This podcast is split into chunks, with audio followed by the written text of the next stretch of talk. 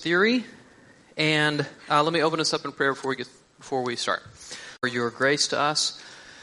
And we ask that you would be gracious to us tonight in helping us to understand what this is and to think about it Christianly. In Jesus' name, amen.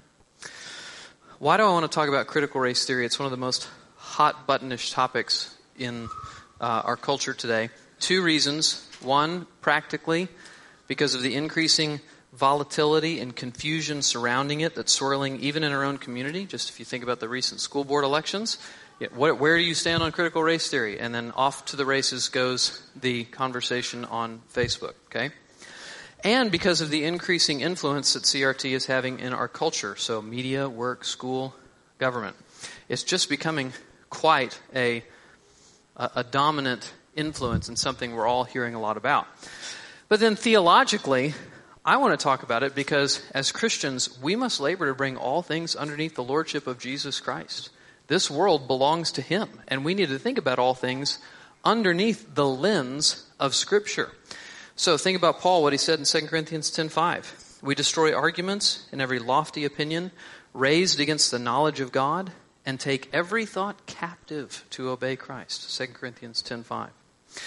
Or this, uh, Ephesians 4.14 the part of the role of the church is so that we may be no longer children tossed to and fro by the waves and carried about by every wind of doctrine by human cunning by craftiness in deceitful schemes. That's ephesians 4.14 so really that, that particular passage is speaking of the need of robust doctrine to help us think carefully and be rooted and solid and not tossed to and fro.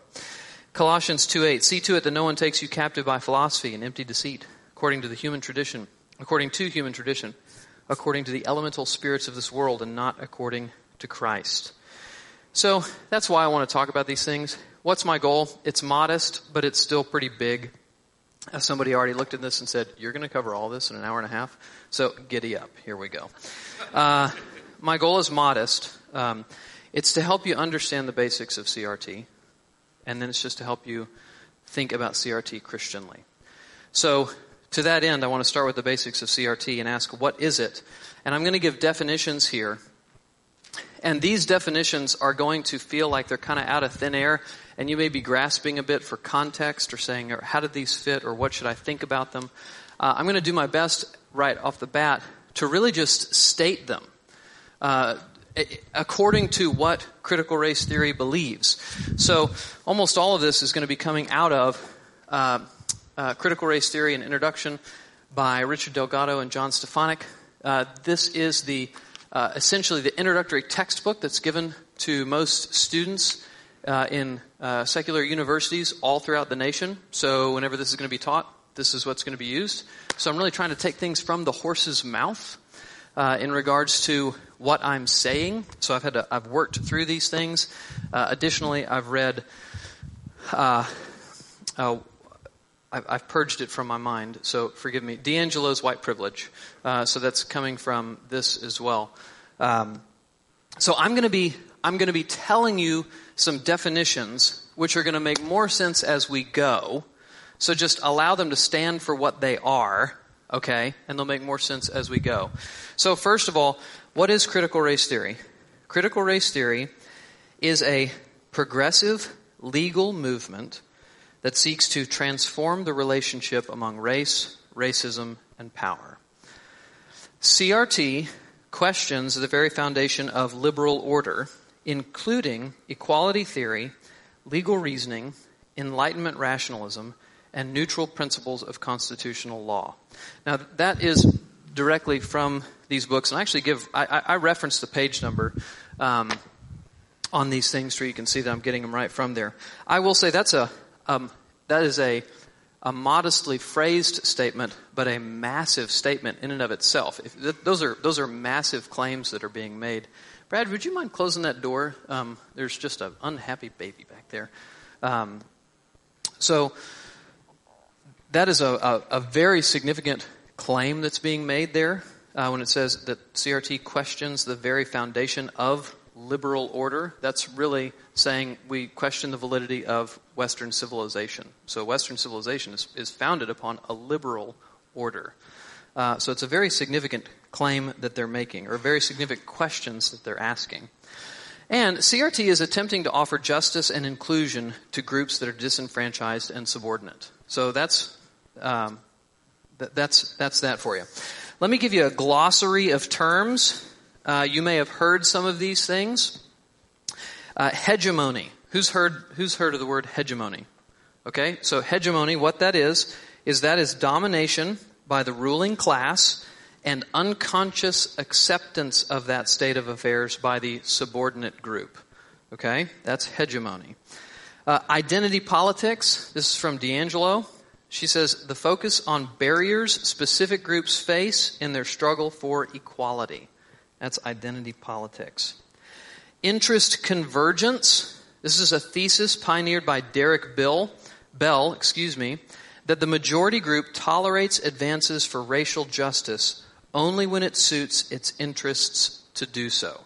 Uh, in fact, he, he, he purported and did some work, and he says that essentially Brown v. Board of Education really happened. The reason why that really happened was not because the neutral principles of law were finally coming to bear, um, but instead it was because we just came out of World War II, we're facing the Cold War, and we can't really afford bad press uh, in the world with overt racism. And so what we need to do is we need to make sure we we get this taken care of. And so essentially it was in white people's interest, which is why Board v. Education ended up going the way it went. That's interest convergence by Derek Bell. He purports that uh, group uh, that the majority group tolerates advances for racial justice only when it suits their interests to do so. Okay. Uh, intersectionality. Surely you guys have heard that term at this point. Who's heard of intersectionality? Okay? Intersectionality is the examination of race, sex, class, national origin, and sexual orientation and how their combination plays out in various settings. These categories and still others can be separate disadvantaging factors. What happens uh, when an individual occupies more than one of these categories, for example, gay and Native American, or both female and black? Individuals like these operate at the intersection of recognized sites of oppression. So what you're going to notice is that I'm sure you've heard the terms uh, oppressor, oppressed. You've heard those terms probably, right? So this is coming from critical race theory, flows out of it. Intersectionality recognizes that there are categories of oppression and that it's not as simple as, say, white or black. Um, a black man would experience yay so much level of oppression a black female would experience more. A gay black female would experience yay more. A transgender black female would experience yay more. So there are intersections of oppression, is what intersectionality is getting at, okay? Merit, uh, that's conventional worthiness. So you think about the term meritocracy. Who's, who's heard of the term meritocracy? So Tony Romo, when he was uh, being replaced by Dak Prescott, who I'm not the biggest Dak fan if we were to just get into that. But when he was being replaced, he had a very, very good uh, brief message that he gave, and he said, Football is a meritocracy.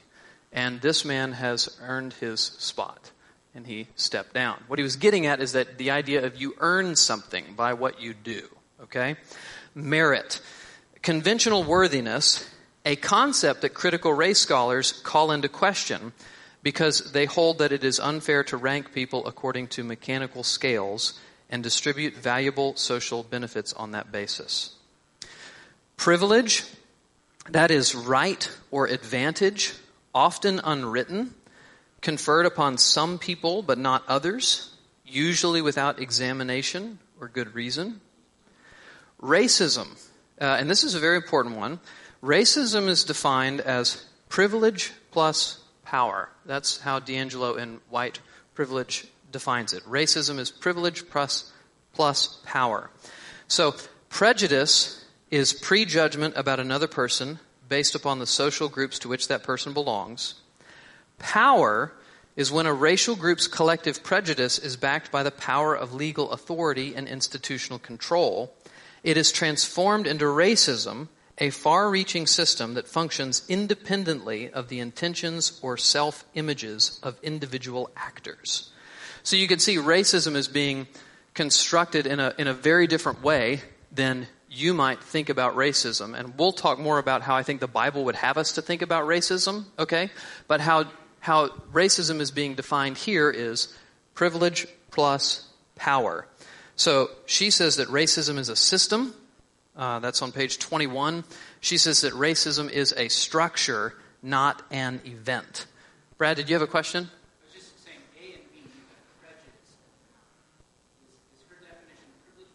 No, it is privilege plus power. Um, she just goes into it further and she talks about uh, prejudice.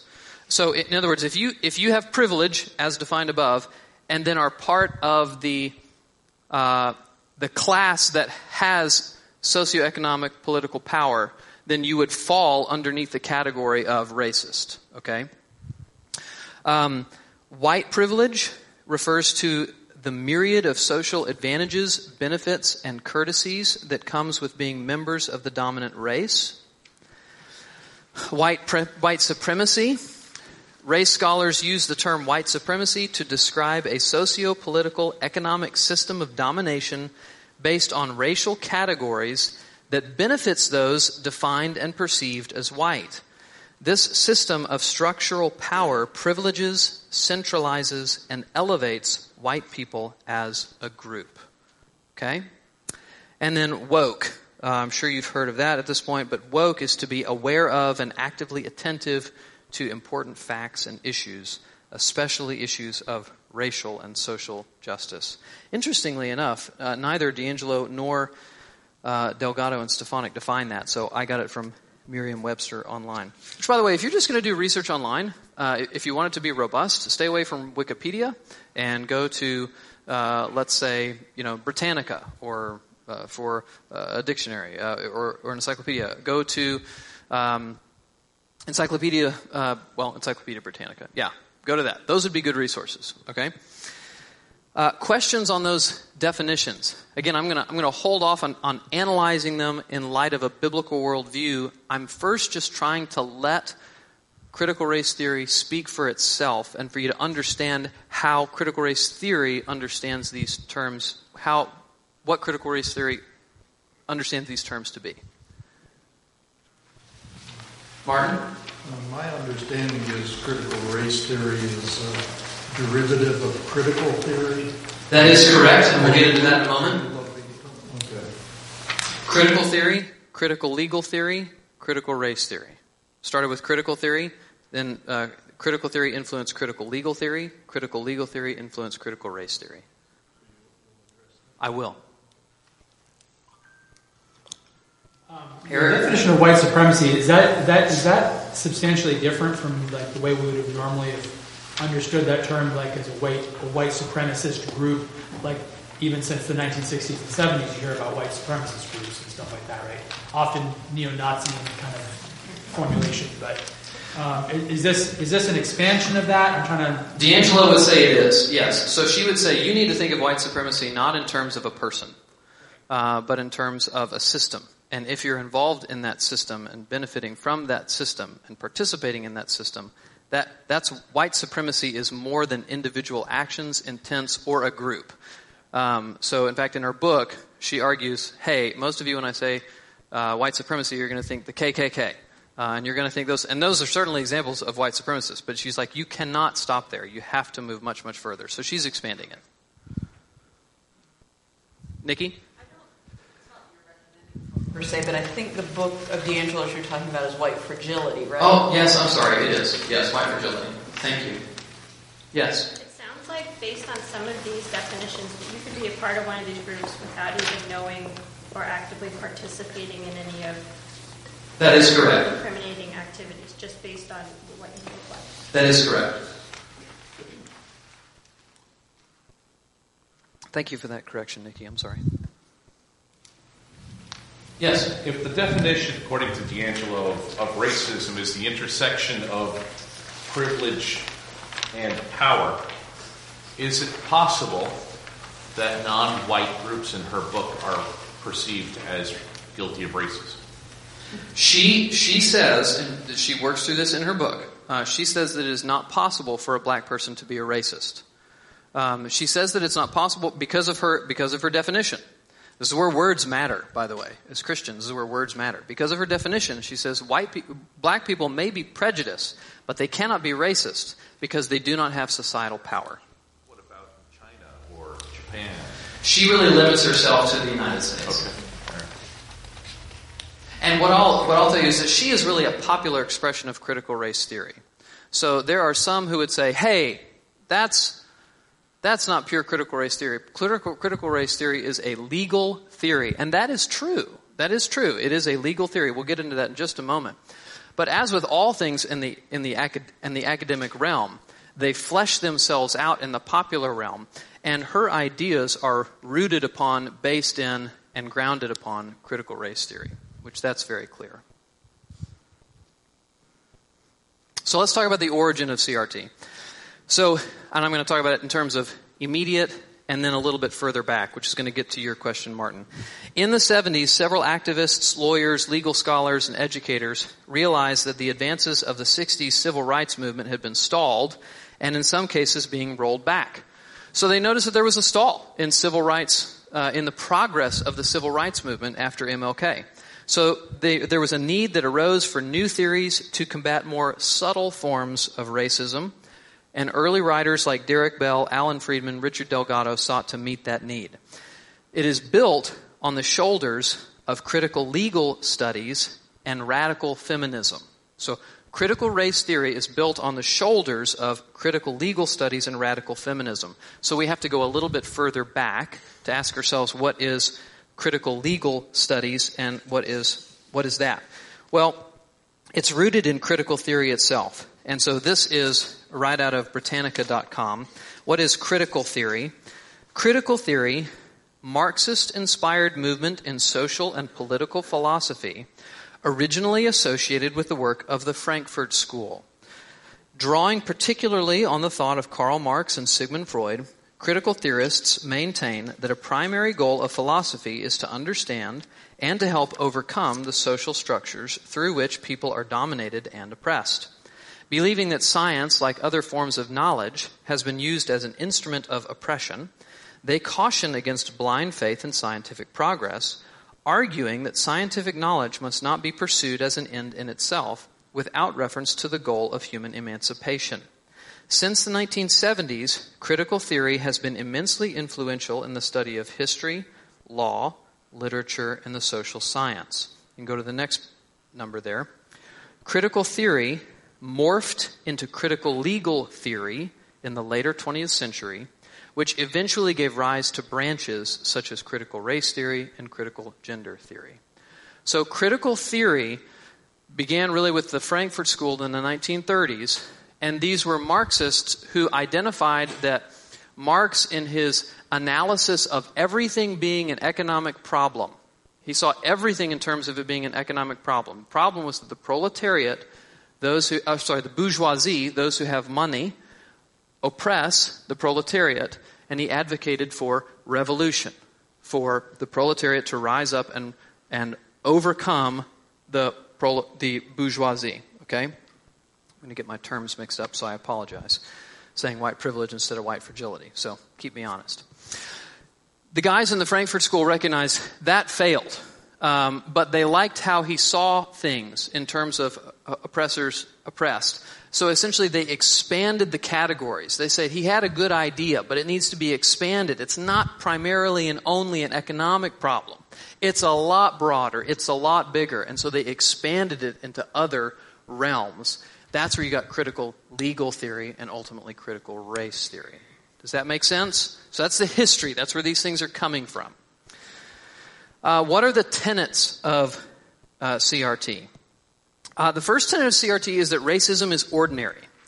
And when I say ordinary, I mean it's like normal science, it's the business of the day, it's actually just the state of affairs in our country. Okay?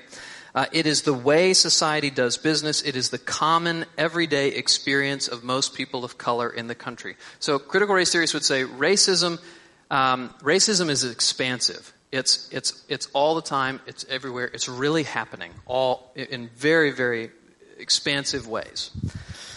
Uh, another tenet of CRT is white over color ascendancy serves important purposes for whites or the majority group. So, both materially and psychically for the dominant group, because racism advances the interests of both white elites and white working class, large segments of society have little incentive to eradicate. Think slavery, think not allowing blacks to vote. And this is where interest convergence comes into play.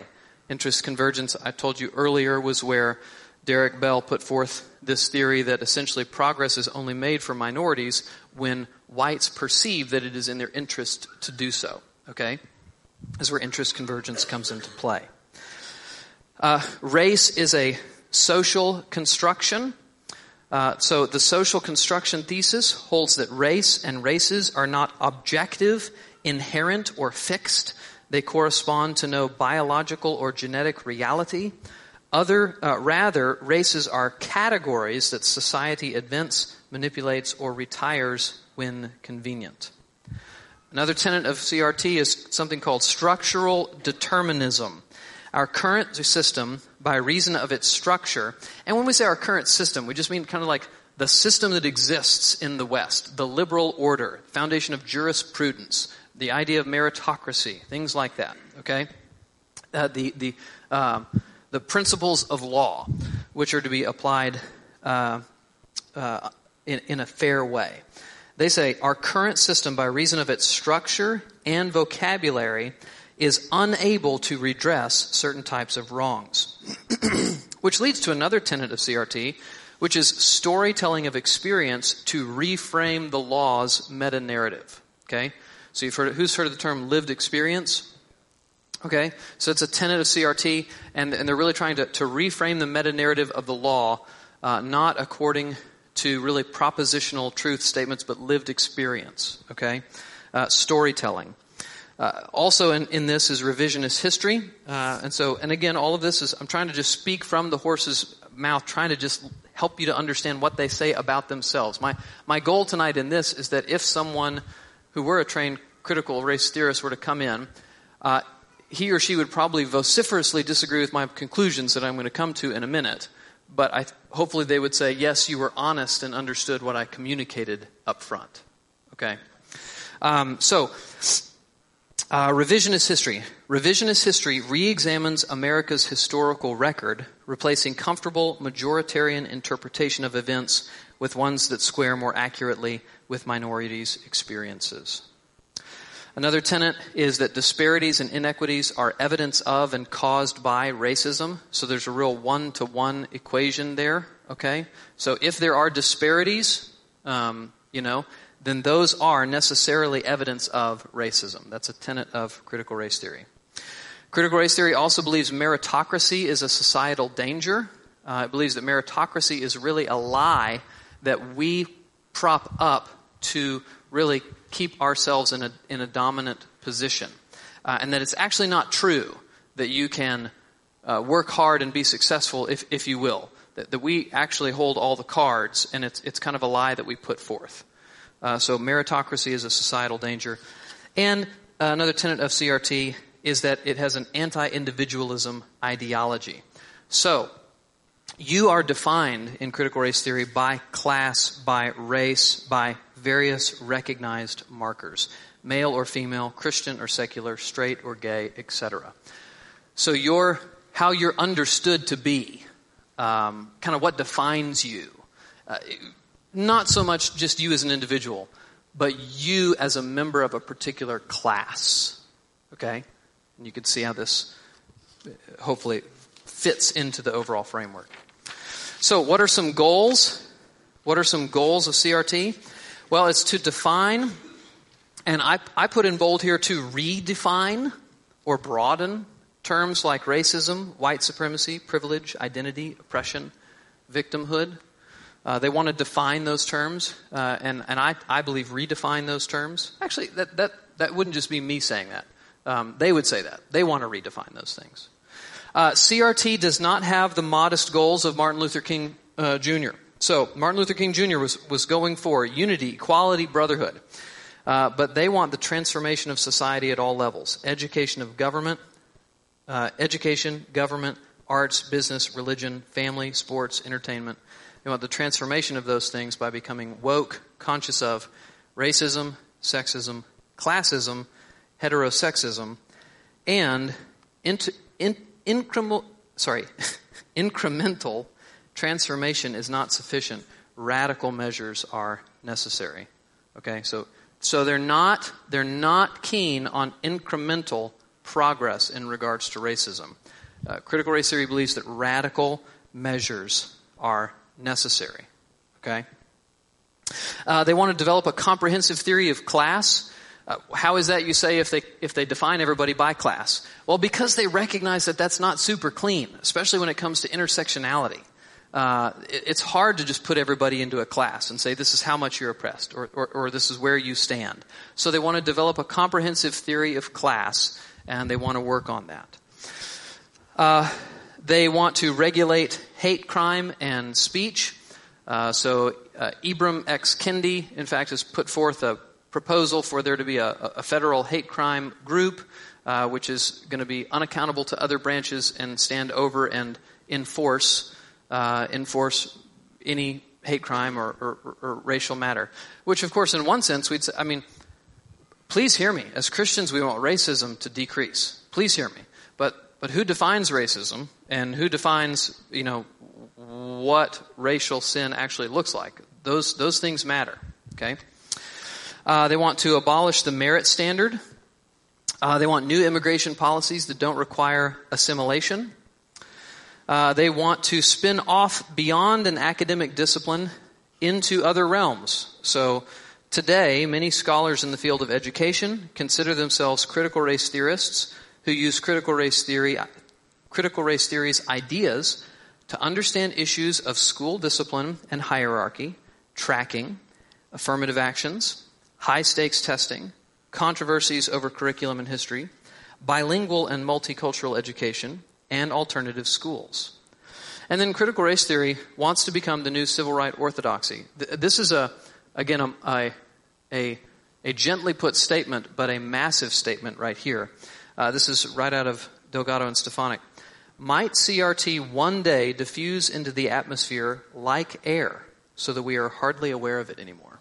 So that's, that's worldview talk, brothers and sisters. That's worldview talk. It, they want this to be the lens through which we understand ourselves, we understand other people, we understand our experiences, we understand their experiences, we understand the world, we understand how we should act.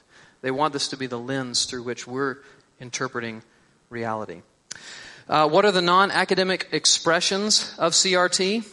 Uh, so I've been going through the, for the most part, the academic expressions of it with some DiAngelo thrown in there.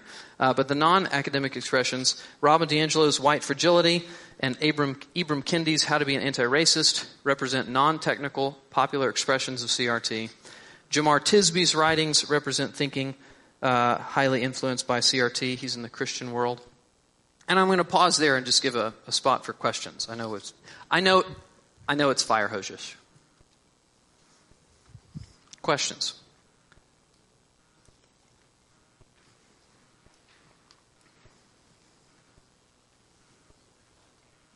Yes. I hate to be the one. Um, going back to uh, the abolition of assimilation mm-hmm. for immigration policies, mm-hmm. wouldn't getting rid of the concept of the melting pot just further exacerbate racism in the country? Strangely, there's, there is a, this is a debate within critical race theory. Um, so, yes, I think that what you're saying makes sense. But it, there is a debate within critical race theory of h- how much should you be absolutely segregated from the majority culture as a minority culture.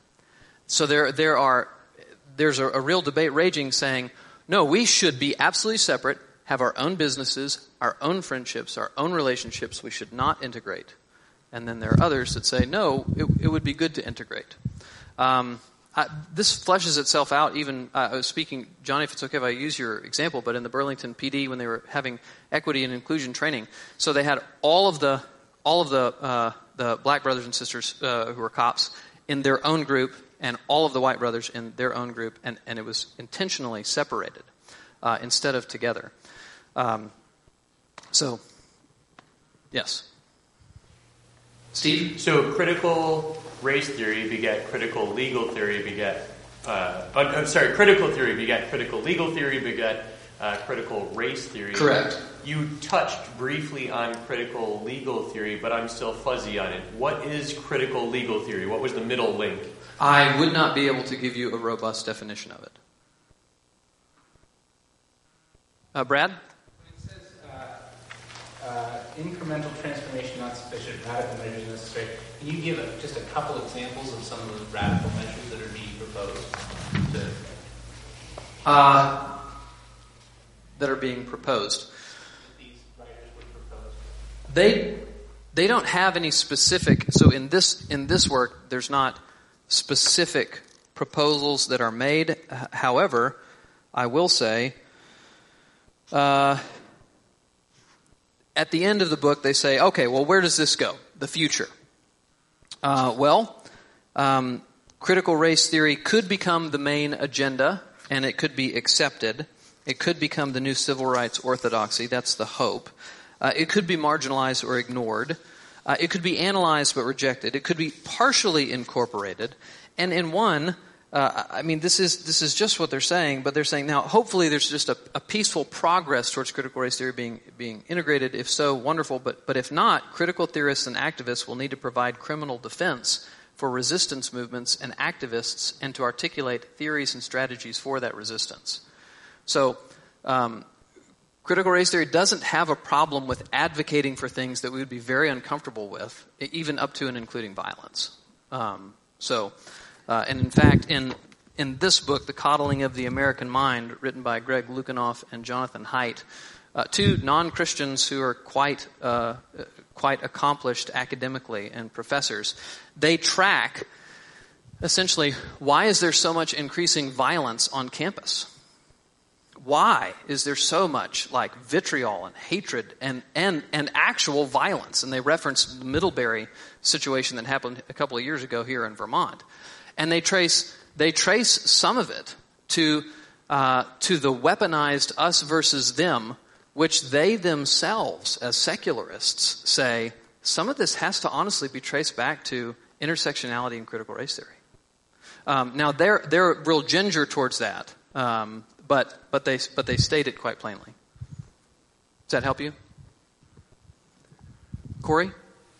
Um, does she touch on, uh, you've sort of already touched on with her broad scope of redefining Western civilization, but does she talk about or define anything as it relates to the like American Constitution, especially as it relates to regulating regulation of hate crime and speech?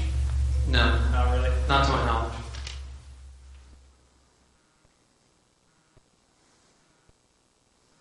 Any other questions so far, Nikki? Uh, referencing what Corey was just asking, I didn't really understand the, the regulating hate crime and speech concern. You just touched on it briefly. Okay. Obviously, we wouldn't want to encourage it. What was the concern? Concern was who gets to define what racism is? Does DiAngelo get to define what racism is? Um, uh, who, who, who, could, who determines the dictionary? Because who determines the dictionary determines what's going to be okay and what's not going to be okay. And who determines the dictionary may mean that many a well meaning Christian find themselves on, on the wrong side of the dictionary in, in a new world. And the concern is that that organization that he's lobbying for would be unaccountable to any other, any other institution. They're, God.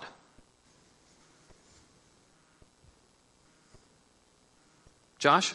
Would it be fair to say that the, um, the idea of uh, just thinking about how the civil rights movement started, the um, would be fair to say that like MLK was actually advocating for a meritocracy, that he was advocating that people be represented by their the values and the skills they bring to the table and not their race? Would it, He, he did say himself, he said, I envision a day where our sons and daughters will not be judged based upon the color of the skin, but upon their, uh,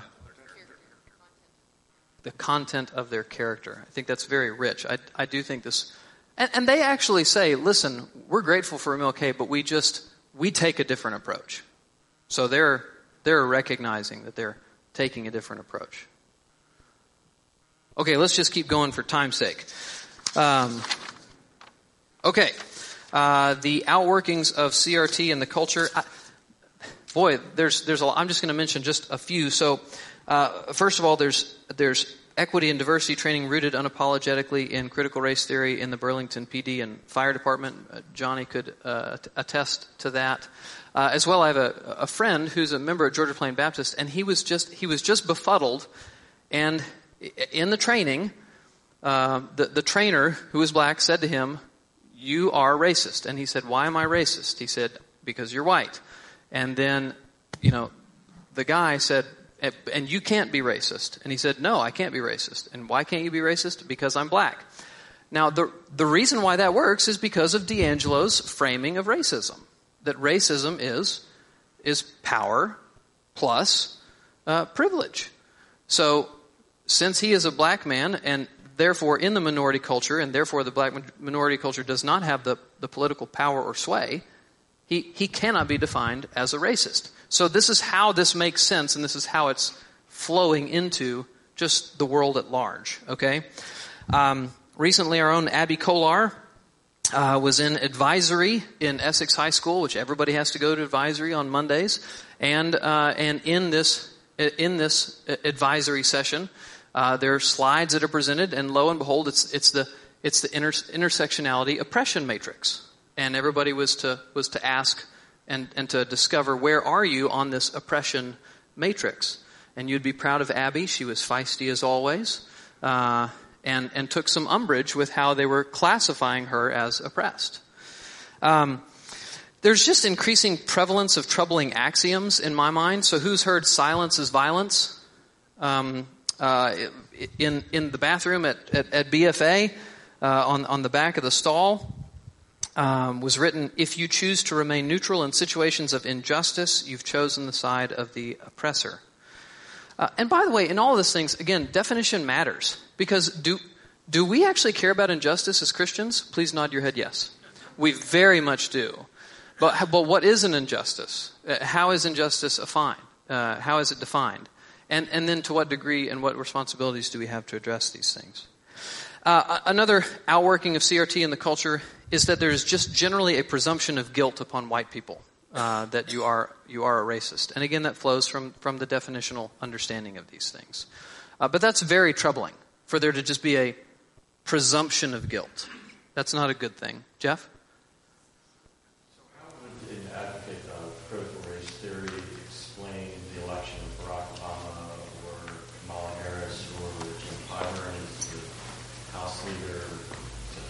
I think they would say, that's great, exceptions are not the norm. I think that's what they would say. I'm not exactly sure what they would say. Uh, and then, um, also, and, and, I actually just mentioned this a little bit ago because it fit, but uh, in Coddling of the American Mind, uh, these two authors attribute the increasing hostility on college campuses to an us versus them mentality undergirded by CRT. And I do want to note the us versus them mentality that they write of is inclusive of, but much broader than simply racial hostility. It's, it's, it's much, much greater. If you just notice, we're living in much, much more of an us versus them world, uh, right? And so and they actually attribute some of that to intersectionality there. So I want to think biblically about these issues, okay?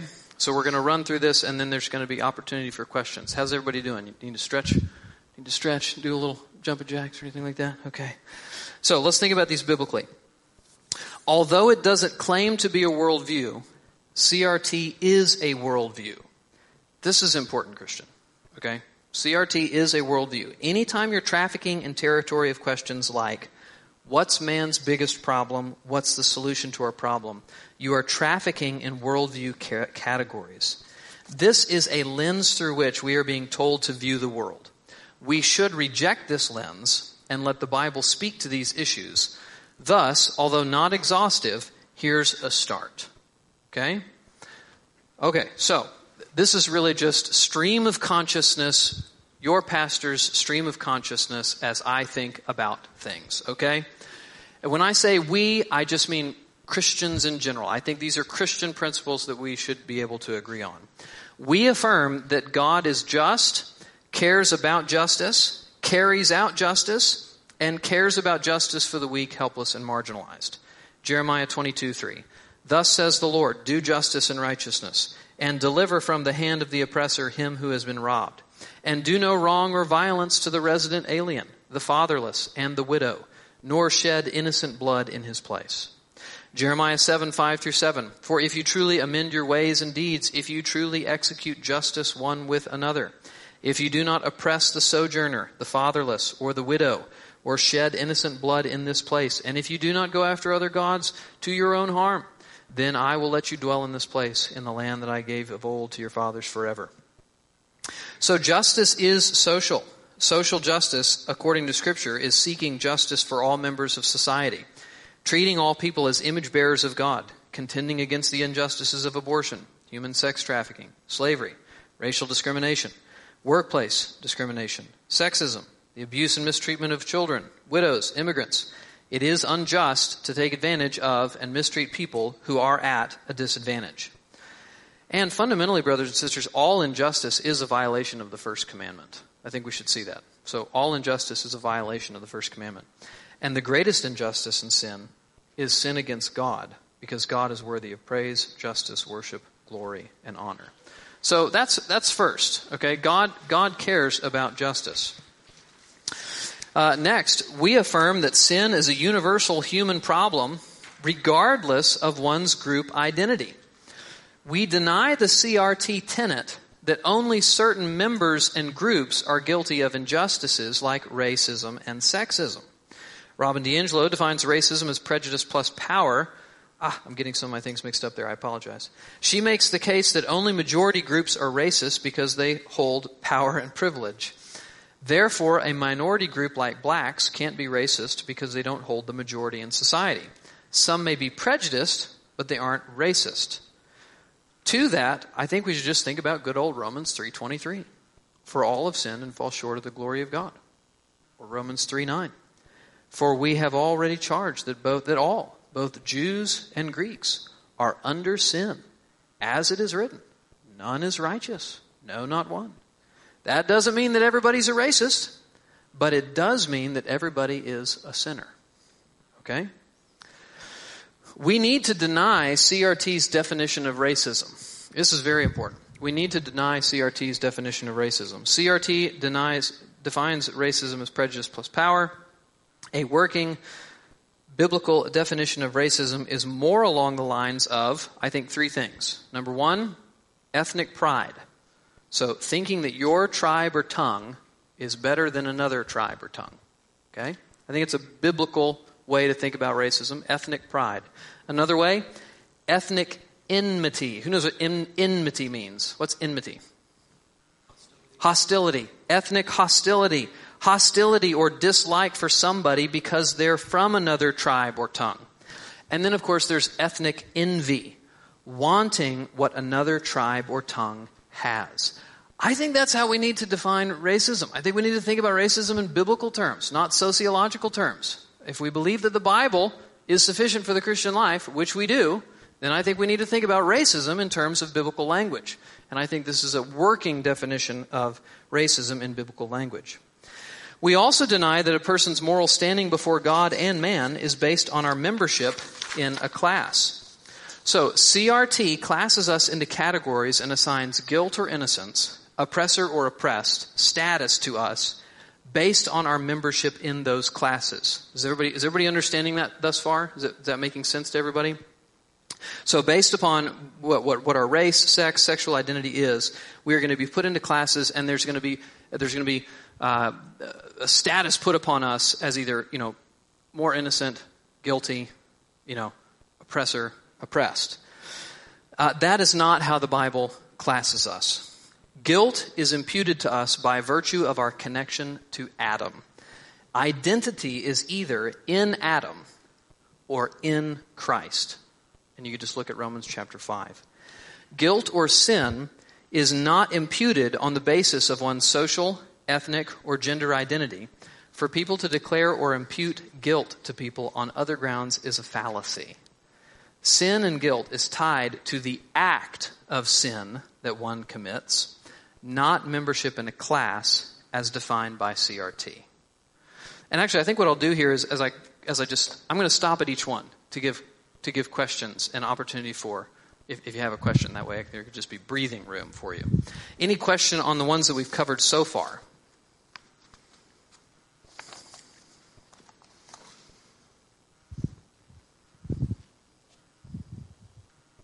Yes. As far as identity by membership in a class that you just mentioned, how does that relate to what we read about in the Bible where Jesus is talking to the woman from Samaria? And wasn't it true that societally the Samaritans were viewed as, because of the identity in that, in that class, they were viewed as not so good? Societally, that is the case. But if you look at how God treated her, He treated her on the basis of who she was and her sin or her sin or her righteousness in His eyes. And He treated her as such. He said, Hey, why don't you go call your husband? And she said, Well, I don't have one. And he said, Well, yes, you've spoken rightly. You, you don't have one, and the one you're, the man you're living with right now is not your husband. And then he extended the mercy of the gospel to her. So he, he didn't recognize her uh, as, I mean, how he treated her was how he treats all of us, actually, as either in Adam, which is to say, guilty, or in Christ.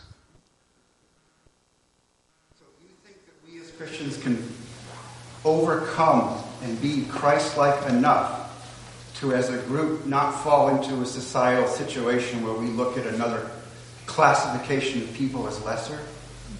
Well, what I'm what I'm getting at is what what I'm getting at is how CRT classes us as either righteous or unrighteous. I'm going to put biblical terms to it. Righteous or unrighteous based upon our class. I'm saying as Christians we should reject that fundamental. Uh, we that's not a playing field that the Bible puts us into. We should reject that. Um, we we can't see ourselves as guilty or innocent based upon whether we're white, whether we're male, whether we're female, um, whether we're Latino, we cannot see ourselves as either guilty uh, or or not based upon that, but but based upon whether we're not we're in Adam or in Christ. And as Christians, that's the very truth we should hold. But I'm wondering if, as sinners, as the old Adam in us, that it's not part of our sinful DNA to be otherwise. Okay, well, uh, where would you take that next?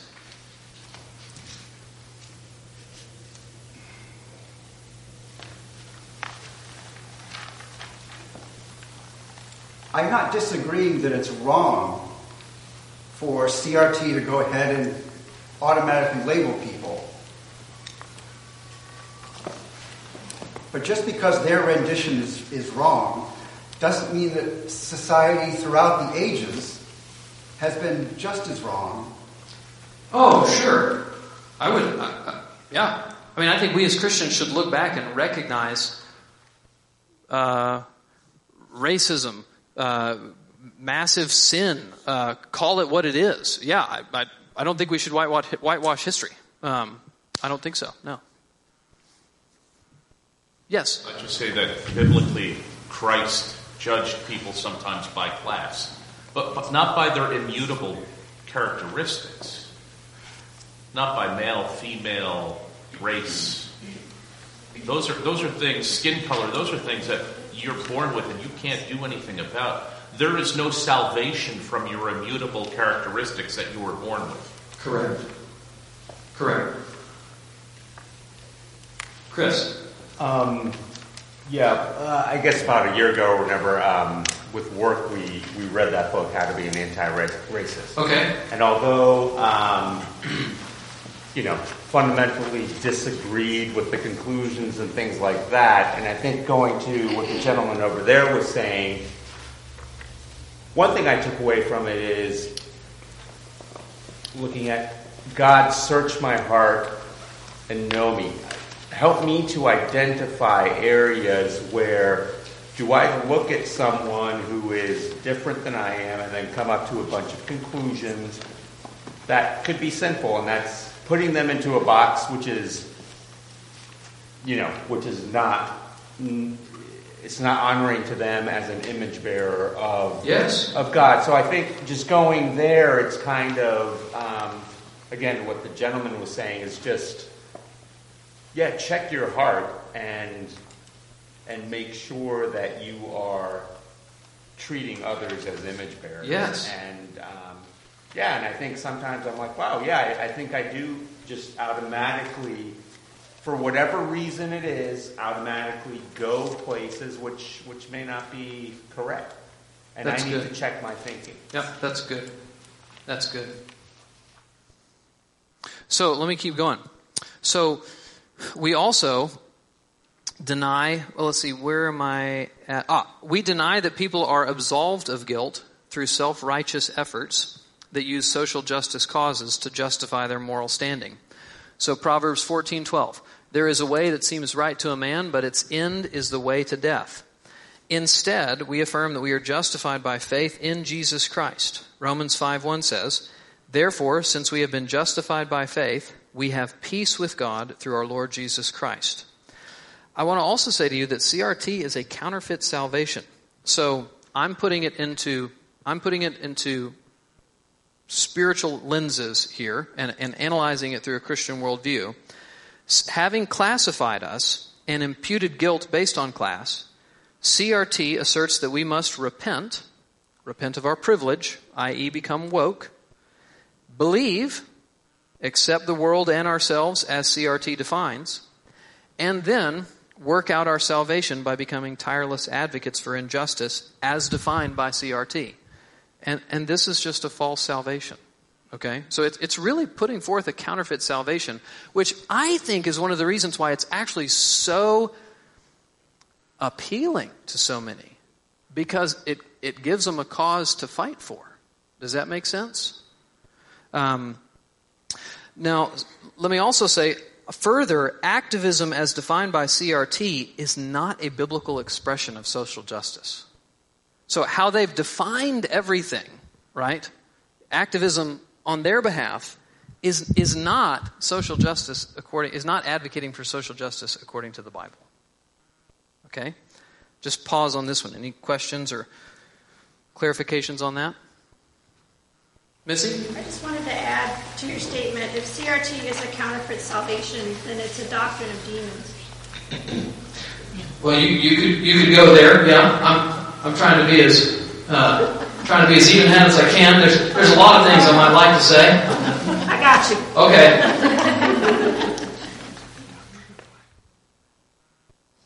Nikki. So, um, you know, I think I see what you're talking about the the classification. You know, becoming woke and then accepting, uh, believing that their definition of the world view, and then working out your salvation, uh, coming a tireless advocate for the injustice. Um, but I also, to me, it seems like there's, but there's never a resolution of that either. Correct. Like you're always going to be on the wrong side of that racial divide. Um, and so you can never work it to being saved, to, to put it into salvific ter- terms, but Right. um, like no restitution is enough to make it right. Yeah. Um, so I don't even know what you could call it. salvation. Yeah, it, it really kind of puts you into a, uh, an evermore and always seeking good by penance, right? Um, so, next, we deny that people are presumed to be guilty or innocent of the sin of racism by virtue of their skin color, ethnicity, or group membership. We affirm that racism is a sin. It is wrong, unloving, and unacceptable in society and within the church. Mistreating people in thought, word, or deed because of their skin color or ethnicity is an egregious sin. But it is also a sin to falsely accuse someone of a sin they have not committed or assume they've committed a sin when they in fact haven't. Okay? Uh, and, and that is what CRT does um, to those who are in a majority culture. And the only way to atone for any and all sins, including the sin of racism, is by faith in the atoning work of Christ. And to your point, Nikki, we can never do enough social justice to atone for our guilt. Plus, our greatest need isn't forgiveness before our fellow man, but before God Almighty. Pause there for any questions or on that. Yep, Steve? When we covered the definition of racism uh, in the lens of critical race theory, it's prejudice plus power, right? I keep on getting it wrong whether it's privilege plus power. Yeah, but yes, it's those two things. Oh, uh, privilege plus power, but we were talking about prejudice. Yeah. What is it?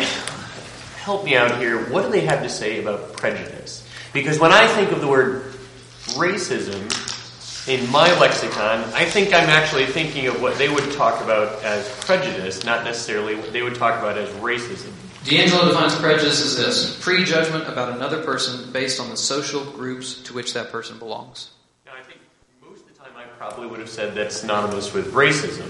But they're saying that's not racism because it lacks the power. Uh, that's a piece of it. There just needs to be another piece of it. Okay. So she says, you know, a minority person could be prejudiced, but they won't be racist because they don't have both parts of the definition. Prejudice plus power. And I'm, I'm saying that definition has to be, we have to not accept that definition. So my question then becomes, uh, and I'm sorry that this is going back just a smidge. What do they have to say about prejudice? Is prejudice good and acceptable? Is prejudice, when power is not present, uh, a, a good attribute, or is that a bad attribute? Well, it's, it's interesting, and this is where I, so I find it troubling as a, as a red white fragility. So DiAngelo says, listen, we white people, she's a white person. She says, we white people need to get over this, this false idea that we have um, that she says, we think we can't be a good person if we're racist. She's like, you can be a good person and a racist. And, and so, but we're, what we're saying as Christians is that doesn't work for us because we understand racism is a sin. So if we're guilty of a sin, we need to repent of a sin. And so CRT is boxing us in uh, and, and saying, you are this. And I think what we have to say is, no, the Bible just says we're not. Uh, I mean, we may be. And if we, if we are, if we are harboring racist thoughts, actions, then we need to repent of those things. But, um, but we cannot be presumed to be guilty by, by membership in, by, by virtue of our membership, by virtue of our immutable characteristic, that my skin color happens to be not dark. Okay, let's keep going.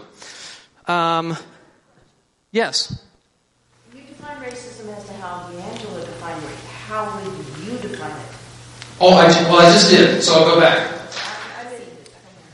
It's it's uh, it's we deny CRT's definition of racism. It's C. Ethnic pride, ethnic enmity, ethnic envy. Okay.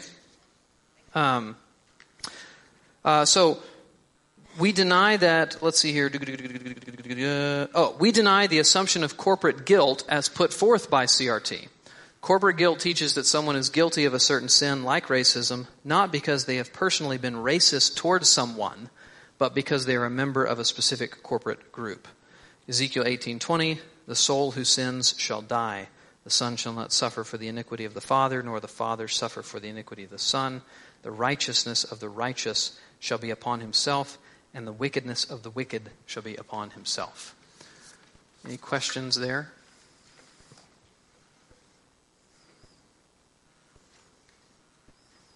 Yes, Holly? Um, I've just been thinking about this for the last couple, but it's not necessarily about this one. How does this critical race theory, well, did it start in America? How does it play out across the globe? How do other thinkers in other countries, how is, like, when white Americans aren't a race that's the majority in that country, how does this play out in other countries? And what, like, This is a uniquely American thing because it was birthed uniquely in America because it was birthed after the civil rights movement was kind of beginning to stall out. So it's really just a uniquely American thing. I, I'm sure, as with everything, we export all of our good and our bad. So I'm sure it's having some impact, but I don't know. Um, this next one is going to be, this would be extremely offensive just in, in the modern culture, but I actually think this needs to be said. H. Um, we deny that a person is guilty of racism, even implicit racism, simply due to being a part of the majority culture. Okay? Here, here's what I would say. In God's providence, there are certain blessings. CRT would call them privilege. In God's providence, there are certain blessings associated with being born into a two parent, majority culture household in middle class America. We have to say that, brothers and sisters. There are certain advantages. I have an advantage being born to a mom and a dad who are both college educated in Weatherford, Texas. I have advantages. Yes. However, that is not something that anyone should feel guilty about. And I know that's really touchy, but I think theologically it has to be said. It, it, and why, why is it not something you feel guilty about? Because it is God's gracious, providential gift. God, in His providence and in His grace, has blessed me with the reality that I, I was born into a, a spot where I do have certain privileges. That's true. It's called His providential blessing. Am I to call what God calls good, am I to call that evil? No. That's not right. And that's not good. Now, it is a further question of how do we view and hold our blessings. We should want to share and desire for others to enjoy them as well. Just think about Abraham, blessed to be a blessing. So it's not like we want to be like, yeah, we have, yeah, yeah, man, we've got, you know, we've got all this and we don't want you to have any of it. No, it's like, I, I, I want, I want the playing field to be as level as it can be for you. I do. I want you to have a shot. I want you to have, have equal opportunity as I did. I want those things for you. That should be our posture, right? But it's not something that we that that we are guilty of or should be guilty about. It's actually the blessing of God. Now again, that's ex- that would be extremely uh, offensive, but it's true. Yes, Jeff. Would somebody who advocates that advocates for CRT say that blessings are a zero sum game? Yes, it would, which I think is a is a fallacy as well. Yes. What did you, what did you ask? Sorry. I, I asked if advocates of CRT would suggest that blessings are a zero sum game, so the only way somebody else can be blessed is if my blessings are taken away. Um, we we deny the necessary and absolute division and disunity that exists between people who are in different classes. So I think this is important as well. CRT undercuts the unity of the human race as image bearers of God. The reality is we are more fundamentally alike than we are different. And CRT really undercuts that, and I think that's a shame. So as Christians, we are to see and treat all people first and foremost as image bearers of God. Uh, further, we should listen to the lived experiences of people but their personal lived experience should not become the standard by which an entire group or another group is evaluated and generalized. So we should listen and hear the cries of those who have been afflicted. I think about uh, Exodus 3 7. Then the Lord said, I have surely seen the affliction of my people who are in Egypt. I have heard their cry because of their taskmasters. I know their suffering. Or I think about Exodus 22. You shall not wrong a sojourner or oppress him, for you were sojourners in the land of Egypt. You shall not mistreat any widow or fatherless child. If you do mistreat them and they cry out to me, I will surely hear their cry. And he hears cry, and if he if he cries to me, I will hear, for I am compassionate. So, and I, I think about Shai Linne's article on TGC. So I think about after the George Floyd uh, situation took place, Shai Linne, who is a, a rapper, uh, a Christian rapper, who I really appreciate, and his lyrics are just excellent. He wrote a he wrote a blog post on TGC and he, he essentially just kind of opened up his world for me a little bit. Uh, and he said, Listen, if I have a, and he's black, he said, if I have a friend who tells me that he left something on the porch uh, and that I can just pick it up, he's like, I don't exactly, I, I hesitate to just run over to the porch and pick it up because I'm afraid I'm gonna, I'm afraid it might be seen as stealing and I'm gonna get in, and I'm, and I'm gonna get busted by the cops. I'm nervous about that. That's, that's a lived experience, and that should, and that, you know, that hit me. I was like, man, that's sad. Like that's, like that's not cool, man. So, so it's not that we, sh- it's not that we should disregard experiences that our black brothers and sisters or other minorities experience, and we should write them off and say, that, that's not real, that doesn't happen to you. We don't want to do that. We, we want to sympathize, we want to weep with those who weep. But we can't totalitize that and say that that is necessarily the experience of everybody in this class. Does that make sense? We don't want to do that either. And here's why. Such things can create a culture of victimhood. Okay? If we totalitized lived experience, then that can create a culture of victimhood, which is not good for anybody. Number two, lived experience can get the facts wrong. Okay? So lived experience is lived experience, but it can get the facts wrong. So that's important. And then I appreciate this from, uh, from Williams' book, which I'm going to recommend this to you, Confronting Injustice Without Compromising the Truth. He says this To love people well, especially those who bear the wounds of racism, sexism, or any other sinful ism, we must be careful not to inadvertently pour salt into their wounds with an ideology that generalizes their trauma. I thought that was very insightful. Uh, so Thaddeus is a black brother. And then I think this is pretty important too. What I'm about to say here. Everybody still awake? All right. Further, the lived experience of suffering or oppression any one of us experience as Christians should never become what defines us. We are more than conquerors through him who loved us. Romans 8:37. So I think as we think about Paul in prison, did Paul in prison really see himself as a victim and as oppressed by the Roman government? He did not. He did not. Uh, he saw himself as a soldier of the cross. Um, and so, and he, and, and, and that's how he would have, have all of us to see ourselves, even in the midst of our very real and significant suffering and oppression, should we experience that. He, he would not have us to define ourselves by that, but he would have us to define ourselves uh, in Christ. Uh, we, further, we also deny that only systems are to blame for the evil in this world. Instead, we affirm that systems and individuals are capable of injustice, and it's up to systems to modify, and I'm sorry, and it's up to individuals to modify and, if necessary, abolish any unjust system. So let's not forget, unjust systems are perpetuated by groups of unjust individuals.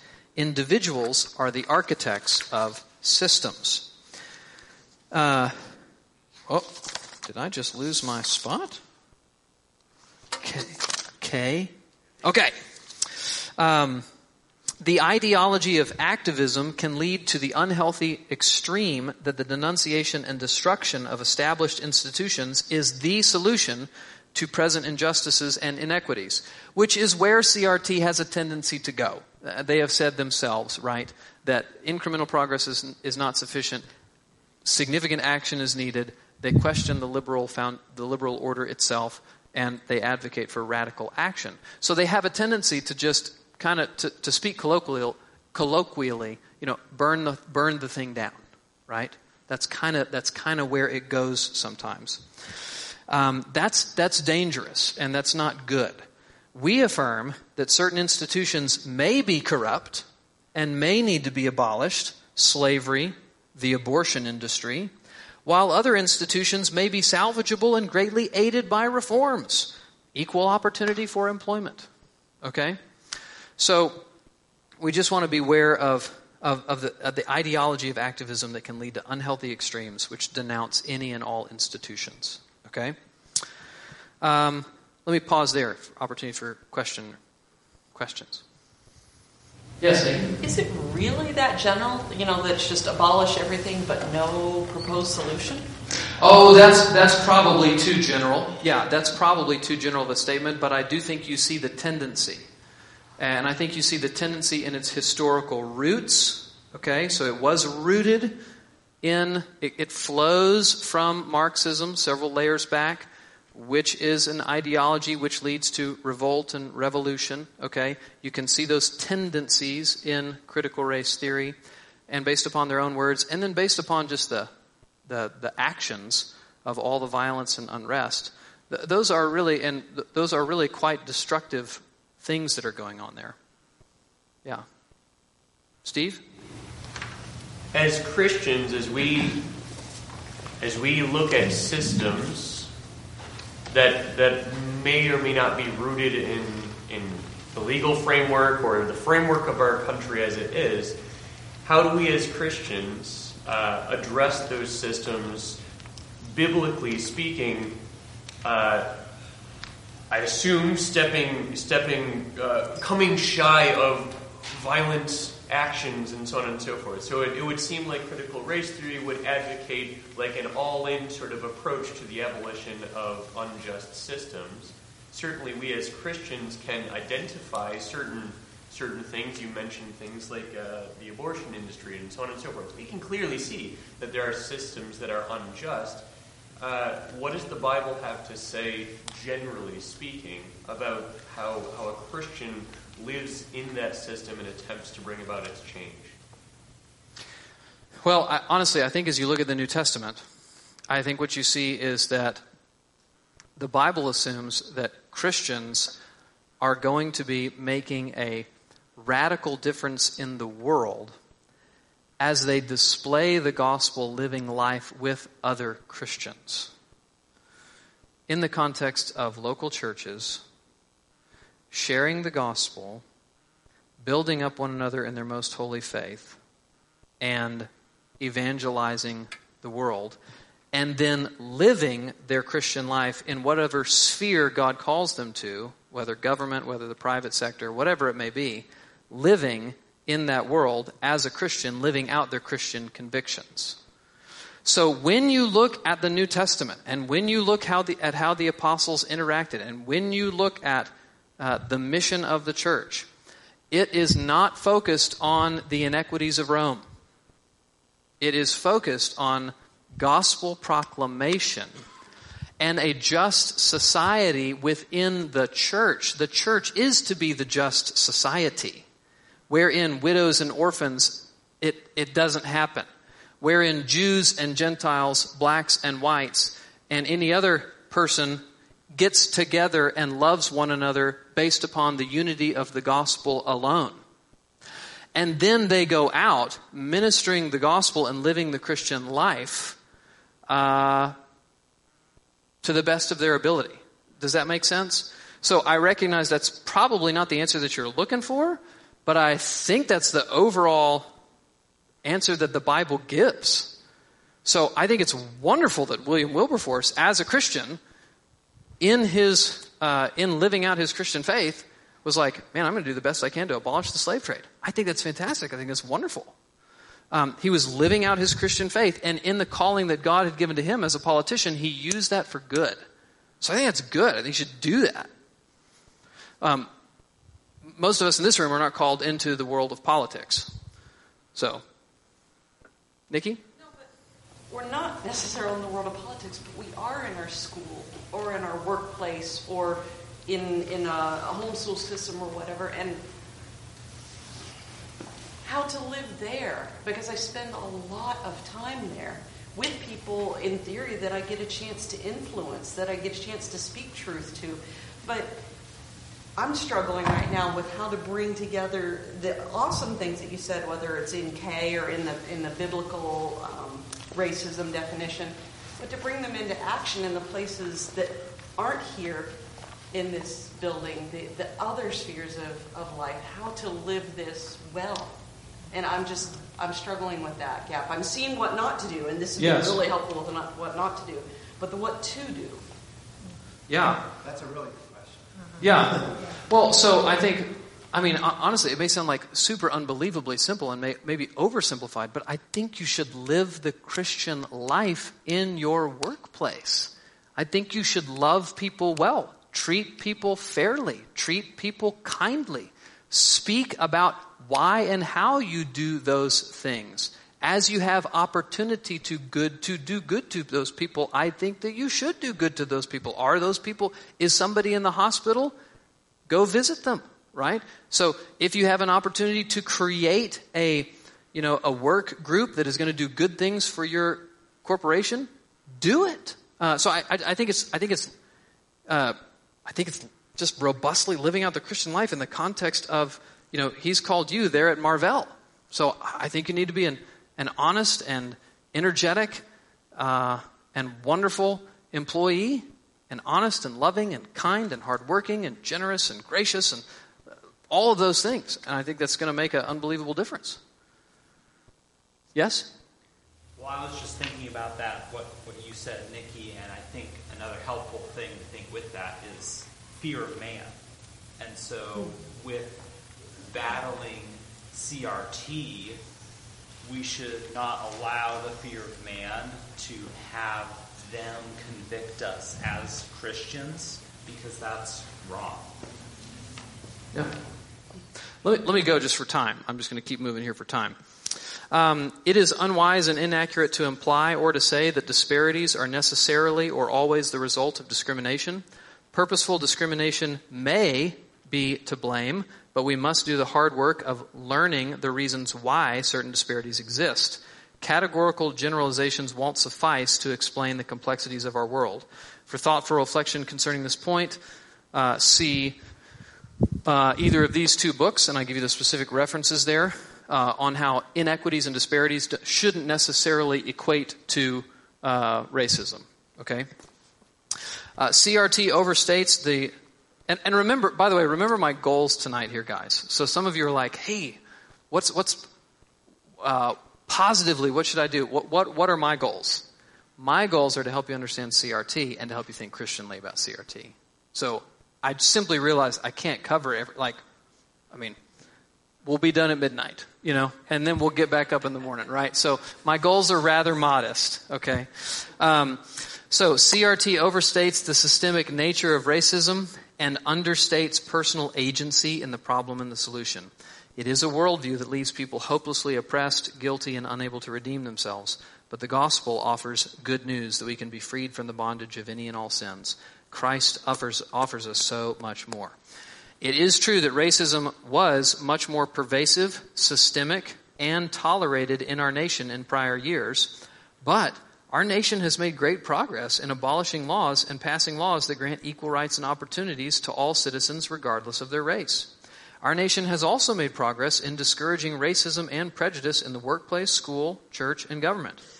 We deny that racism has simply evolved and is just as pervasive as in the mid 19th century and during the Jim Crow era of the early 20th century. That is a claim that CRT is making, that it's just as pervasive. In fact, it's just morphed and evolved. Um, and, and I think we should deny that. We do affirm that individuals are capable of, complicit in, and guilty of racial discrimination and prejudices against their fellow man. As Christians, we denounce such behavior and state emphatically that such behavior is sinful, unchristian, antithetical to the gospel, unloving toward others, and displeasing to the Lord. Instead, we should do good to all, regardless of their race, gender, family, religion, or political leaning. We also deny that heteronormative or patriarchal values are oppressive. We affirm God's design of the human family as the most fun, foundational unit of society that is best equipped to raise children into mature adults for the glory of God. Human meaning and self worth is not defined by self, but by God. Disagreements about human purpose and human justice does not make, does not make dissenters into oppressors. We need, we deny the need for people to prove their non-guilt.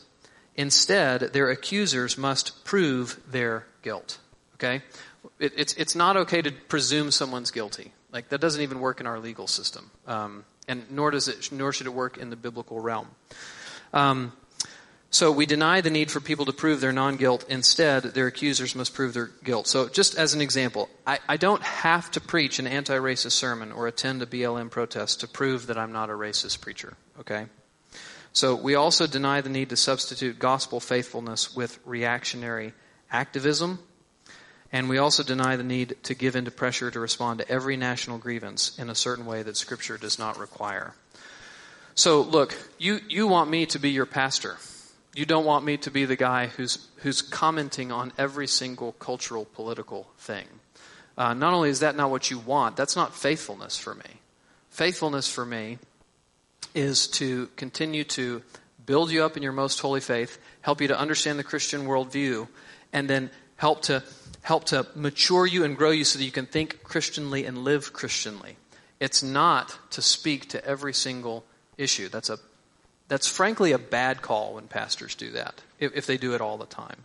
Okay? There are certain things that need to be spoken of that make sense to be spoken of, but not everything needs to be spoken of every time. So, our opposition to sin is substantiated by the faithful gospel proclamation, a life marked by obedience to God's word and confession of sin when we transgress God's law.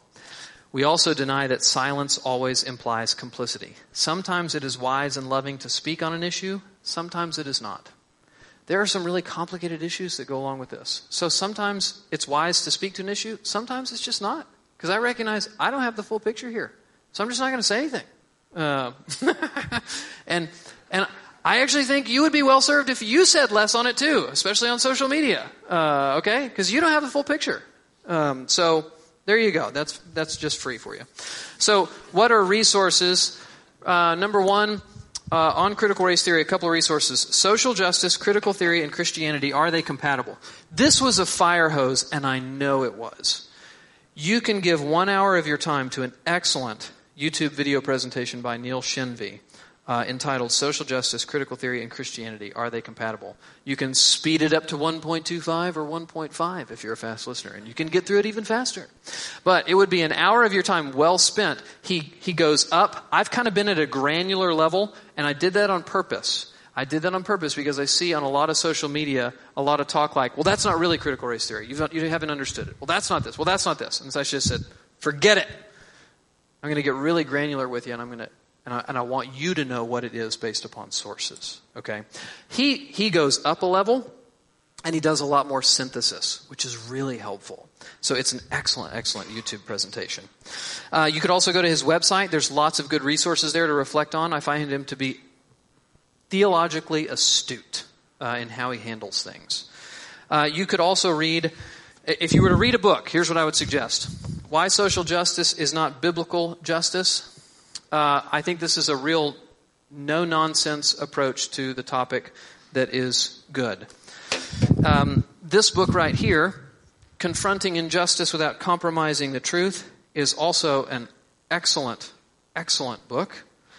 And then two books that are not specifically about critical race theory but are good Number one, The Coddling of the American Mind by Greg Lukianoff and Jonathan Haidt. It's not necessarily about social justice, but it is very helpful to understand cultural trends at large.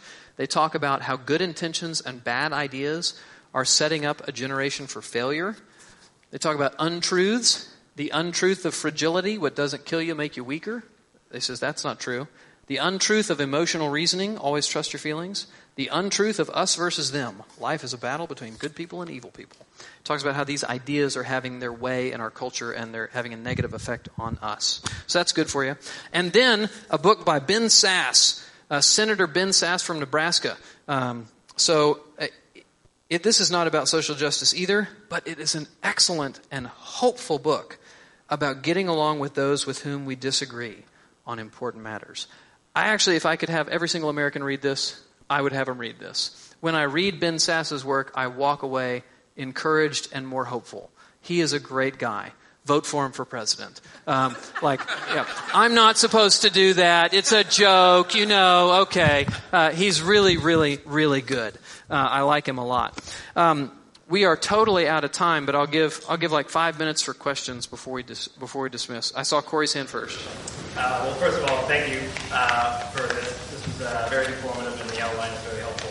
Um, but yeah, as I was thinking about CRT now, uh, in light of what, what you've said, and um, I at least feel encouraged that given all that, that you've said, it feels as though they would be the biggest proponents of Jesus Christ and all that he's done just in the light of those who are marginalized, those who are minorities, and I mean, the Sermon on the Mount seems made up of the God, God Jesus talks about the kingdom of God being made up of essentially everyone that would be considered total outcasts. Um, so it just seems exciting or encouraging to me to be able to, assuming I have an attentive uh, listener, um, someone who's not going to immediately cast me as a racist, um, that they would very much actually want to hear about my experience with Christ, very much care about uh, the types of things that we just talked about. So, um, yeah, I just thought it was, yeah.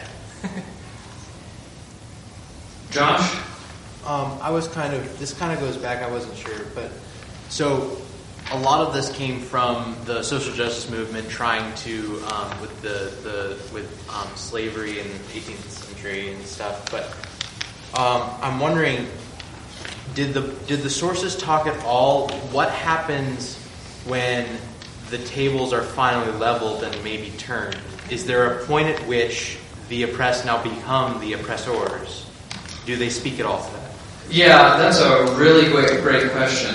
And there's no real clear vision for the future that's put forth in, in this or other readings that I've done. Because that's a question that I've been asking myself. Like, where does this go? What's, what's the end result? How, how are things made right in your schema? And there's no real answer for that. Um, there's, there's no real, they don't really have a vision for that. Matt? Do you have any example? I know that like the big hot button, or you know, everyone's talking about like it kind of getting pushed into the schools on very granular, nuanced levels that kids almost don't even realize that they're being taught it. Can you offer some examples for some for parents that have young kids that might, or just in general, kids that are kind of coming up through the school system? Like, what do you know of any examples of like ways that they're teaching this to our you know fourth, fifth, sixth graders that our kids might not even the red flag might not even go off to them. Sure. So what I would say is, um, uh, and this is where there's like confusion because there's like you're teaching CRT in the schools, and the people are like CRT is a legal theory. We're not teaching CRT in the school; it's for colleges, which is true. It is a legal theory, but it is also true that it is it has so influenced things. Its popular expression and its outworkings that I would say that it is very likely that the implications of it are are flowing in and through. Um, I mean, it's it's actually overt at Essex High School. Uh, it's it's overt at, at, Georgia. I couldn't speak specifically to say, well, here's specific examples, but you should just know and be aware that that it's it's influencing things. You should just be aware of that. I don't have a specific example for you. Missy or Missy, I saw Missy, so I'll go to Missy first. I was just thinking. I felt the opposite of Corey. I think it was Corey that raised his hand about being hopeful. I felt like I could see how they would this to actually denounce Christianity as a white man's religion and an oppressive religion. Like I was thinking about it when you gave the example of how you grew up to working class white people and there was a certain amount of privilege in that and then you gave God the glory through his providence and then I could see them being like, aha, right there. That's the kind of God that you serve, who only gives providence. And you know, it's typical of the devil to use a little bit of truth and sort of, you know, dilute it, not dilute it, but twist it, you know. So we know that God's providence doesn't care what color your skin is and where you were born. Um, but I just kind of was, I kind of got like, oh man, oh man, you know. Um, also, I want to just say, as your pastor, how would I want you to carry this and hold this and think about this? I would prefer for you and I would encourage you not to become a rage monster on social media and to go and look for uh, somebody who posts something about something and then you post about the evils of CRT. That is not a medium wherein there's going to be any healthy dialogue that takes place. If you actually have a relationship with someone and you know and they're posting something that you think, man, I actually love that guy and I want to share with him my concerns, I actually want to share with him this talk that my pastor gave. Why don't you private message him and talk and then set up a time to talk and get lunch? I would just encourage you. So I think the world is full of rage monsters, and I think the world is full of like I'm on this side and I'm on this side. So I'm just just want to encourage you. I would I would ask you not to to to posture yourself uh, like that. I am very concerned about this.